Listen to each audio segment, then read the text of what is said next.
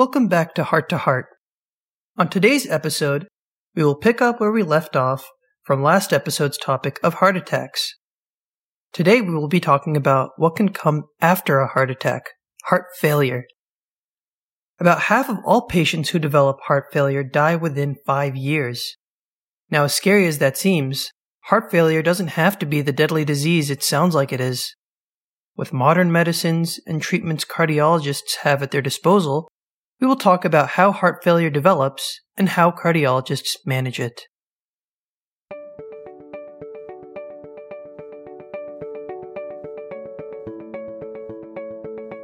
Heart to Heart is a series made for you, the patient. We hope to better public health and help you really understand more about your heart. If you are suffering from heart disease, high blood pressure, high cholesterol, or you really just want to learn more about your heart, then you should be listening to Heart to Heart with your hosts, the Yusuf twins. We will delve into many topics across the field of cardiology to help you improve your health. Don't be confused. Be healthy.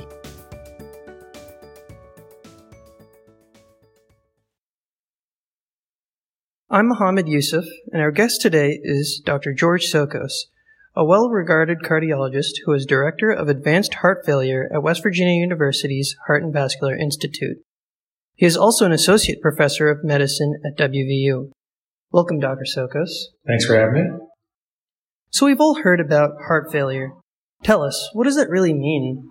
So, there's different ways to think about heart failure, but for general purposes, it basically means that the heart is unable to pump adequate amounts of blood out to the body uh, at any given time. So there's different kinds of heart failure. There's what we call systolic heart failure, which means that the heart gets weak and is unable to uh, pump enough blood each minute. So let me give you an example. So normal heart pumps out every beat 65% of the blood that uh, comes into it.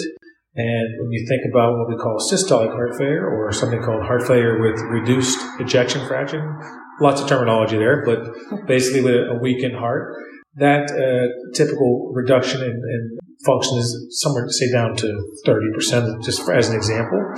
Then that results in less blood flow to the body and uh, different types of symptoms, which we'll, we'll probably get into here in just a minute. Then there's something called heart failure with preserved ejection fraction, which means essentially the heart's able to squeeze okay, so it's able to pump blood out adequately, but it doesn't relax well. And it becomes stiff, kind of like a tire. And so that results in shortness of breath and, and symptoms like that because the pressures inside the heart become so high. Think of it as high blood pressure inside the heart. Um, and that causes uh, someone to become short of breath because those pressures go back towards the lungs. And so essentially, uh, you get symptoms from the heart being weak or the heart being stiff but the symptoms are very uh, similar, and that, that's uh, what you see. And the most common symptom that people come to us with is shortness of breath. Got it. So, uh, moving on, are there varying degrees of heart failure? Uh, and if there is varying degrees, when do you push the line and say we're in heart failure now? Yeah, so there's multiple ways to think of the degrees of heart failure, and mainly, I think for the, the, for most people, the easiest way to understand it is how uh, limited in ability to do things are. So we try to classify heart failure um, by functional class. Yeah, functional. Yeah. So, are you able to go out to your car? Or, right. So normal people we would say are functional class one. You can do whatever you want. Versus someone who's class four, would be uh, short breath, just talking to you like I am. If I say I can't even finish a sentence, so we would call that class four. And then there's varying degrees in between that. Um, so functionally, that's how we, we, we, look at things. And then there are other ways we look at it, something called stages. So functioning can, can vary from time to time. One minute you could be feeling okay, and you could say I'm functioning in class one, and then you could become uh, much more sick in the next couple hours, and you can be a class four patient. That's an extreme, obviously. It's not, it's not, it doesn't typically vary hour to hour like that. But staging typically means as the heart progresses in function and becomes worse and worse, it typically stays there. We we stage people from A to D, so A, B, C, and D, and the majority of people live with in, in the C category, and when it becomes irreversible, we put them in the D category. Got it. So A is sort of a more milder state. Yeah, A is, is what we call pre-heart failure. So basically, you're, you have an at, you're at risk. Something like, say, you have hypertension that puts you at risk to develop um, uh, heart failure at some point in the future. But you haven't developed symptoms, you haven't developed dysfunction of the heart, but you're an at-risk population. That's the way to think of that.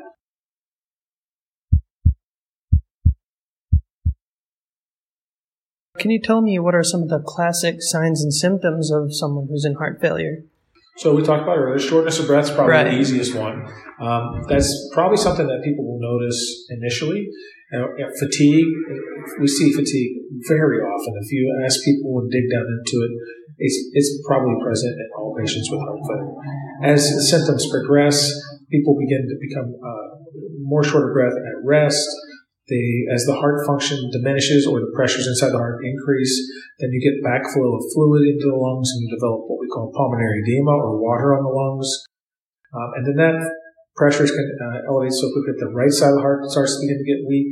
And that's when you start to develop fluid in your legs, we call or edema from a physician's standpoint. Most people will notice that pretty easily or pretty readily. Right. You can test pitting edema by putting your thumb on people's ankles. Yeah, or say you say you have your socks on, they leave an imprint in your in your leg. Now that could be a lot of people can have that, but as the edema gets worse, you can push your thumb in and the imprint stays there. You can see yeah. that that that's there for several seconds. Right. Yeah, that's something I've seen as well.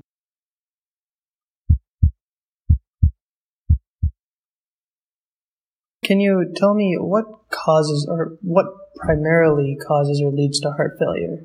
So the most common cause, at least in the United States, is coronary artery disease. So someone who's had a heart attack in the past, that damages the muscle of the heart and that weakens the heart function. Um, and that's when you start to see this, the symptoms. So initially you'll have symptoms of the heart attack, obviously, and those are different from, from heart failure. And once the heart becomes weakened and dysfunctional, that's when we get to all those symptoms that we just talked about. The shortness of breath, the edema, um, inability to do things, fatigue, that, that, sort of thing. So that's the number one cause. There are other causes. Sometimes some there are some viruses that people can get that we call that people can obtain viral cardiomyopathy. Diabetes can pre- predispose you to you know uncontrolled diabetes can predispose you to heart failure. Too much alcohol consumption can do it. There are multiple reasons, but in general, we try to group things into two different categories those from coronary artery disease or what we call ischemic cardiomyopathy, or those who are from other things that are not a heart attack, that we group we call non-ischemic cardiomyopathy. So we try to, in general, group them into two larger categories, and then we do some digging into what may cause those.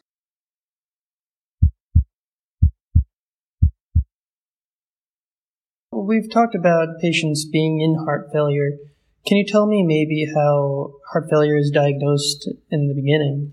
The simplest way is with, well, obviously everyone's going to want to do a, complete history and physical. If you go to your doctor and you're complaining of these symptoms, they're going to ask you lots of questions, try to figure out when everything started, how it started, what typically brings on the symptoms, what doesn't, so that we can try to uh, make sure if there are other things that we need to look for, we want to, we don't want to miss those, obviously. But the easiest screening test that we do is something called an echocardiogram or an ultrasound of the heart. And that allows us to get a good look at the function of the right side of the heart, the left side of the heart, the ventricles. When we talk about a weak heart, we're talking about decreased function of the ventricles.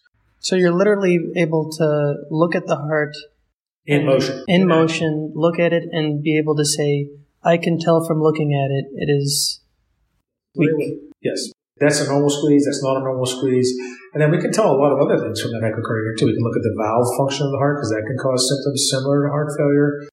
We could look at if there are any other um, issues in the other chambers of the heart. So, know, we can do that right in the office. That's the beauty of an ultrasound like that. We have, we now have the ability to use uh, what we call a pocket ultrasound that can just carry in the physician's coat pocket, pull that out and do a quick image right in the office. And it's a nice way to give direct feedback right to the patient. So that, and I, I like to show my patients, hey, this is what your heart looks like.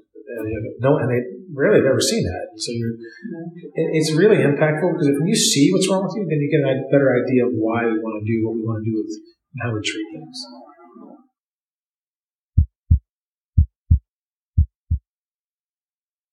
After a person is diagnosed with heart failure, what can be expected in the in the short term and the long term in the days, weeks, months, year?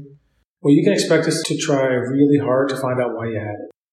Uh, some of those tests include a heart catheterization, so you want to make sure that we, you don't have coronary artery disease, because oftentimes people who have blockages in their arteries may not have had a heart attack. But if we're able to open up the flow of those arteries, then the function of the heart will come back and all those symptoms will go away and the heart function will be normal again. So we're always looking for a way to reverse what's happening. So you can expect a lot of testing out of us. Sometimes we can do something called a cardiac MRI, which is basically an MRI of the heart that gives us a better idea of the structure of the heart, what's how what kind of damage has been there, is it reversible, is it not reversible, and then helps us to understand how to treat patients. So you're looking anytime you can find a reversible cause, you want to fix that first.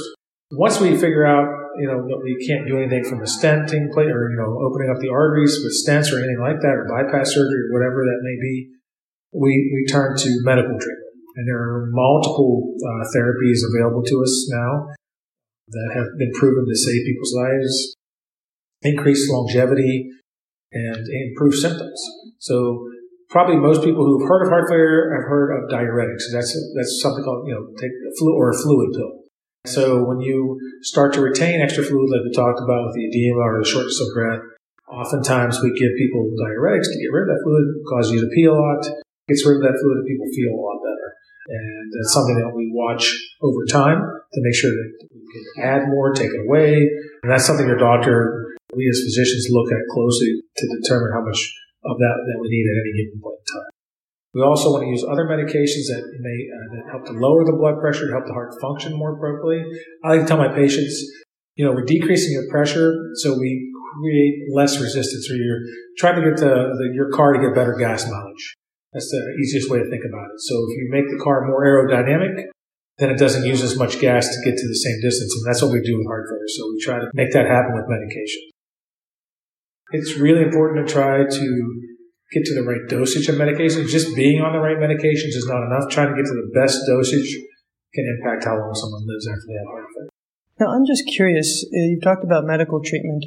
What is the role of, uh, say, for example, non-medical treatment like diet, exercise? Extremely important. So much so that we have a dietitian in our office because you know ingesting too much salt or sodium can cause you to retain more fluid. So we do a lot of education in our office about restricting sodium intake um, and fluid intake.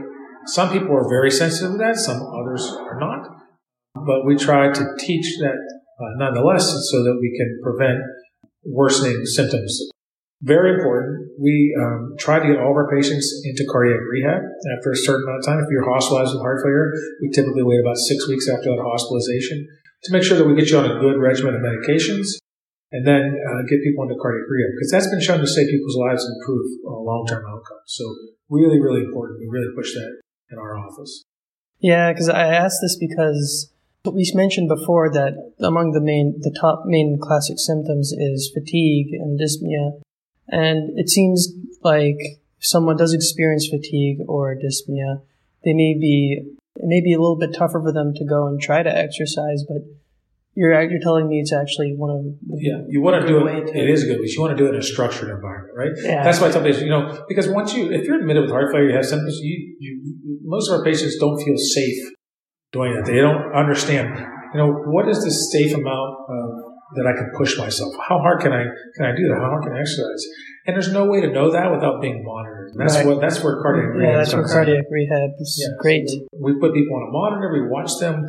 We have trained professionals slowly increasing what you do. It's it's really important to make that a part of your part of your treatment.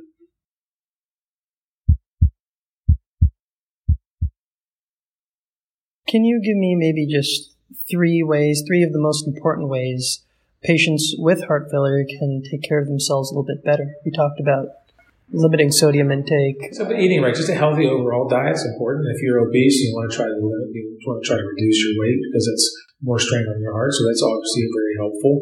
Taking your medications exactly how your doctor prescribes, very important. Seems really simple and, and intuitive that you would do that, but it's hard because sometimes when you first start these medications, people will experience some side effects. It's it's not uncommon to have that. You have to talk to your doctor about that. Those are things that we can adjust medication wise so that you don't have that. And so that's really, really important.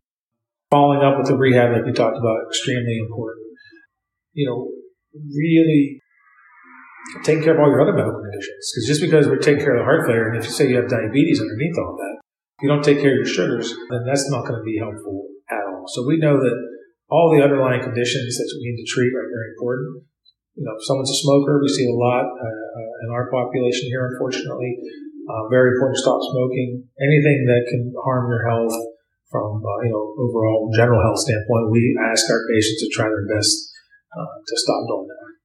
Okay, so basically, just taking better care of yourself overall yeah, can help your heart failure. Common sense, right? I mean, yeah. common sense things still mean something, no matter what illness you have, whether that's cancer, heart failure, whatever that is, uh, overall, if you don't sleep well, get adequate amount of sleep, rest, you know, treat your body well, you're never going to recover from things. So it's really important. Absolutely.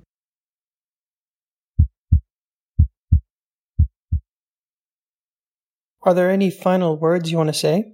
I would say that, you know, if you have heart failure, don't feel despair. Know, there was a lot of great treatments. We, you know, used to think of heart failure as something that we couldn't make an impact on longevity. If you, I'm sure people out there see these new commercials with newer drugs on TV that say half the people were dead within five years. That could be true without the proper treatment. When you put, when you push things, you know, we, we, we do really well it's it's okay to be scared, but you know you should talk to your doctor. And the more educated you are, the more empowered you're going to be, and you're going to do a, a whole lot better for the long. Okay, wonderful. So I'm Mohammed Yusuf and George Sokos. And until next time, stay heart healthy.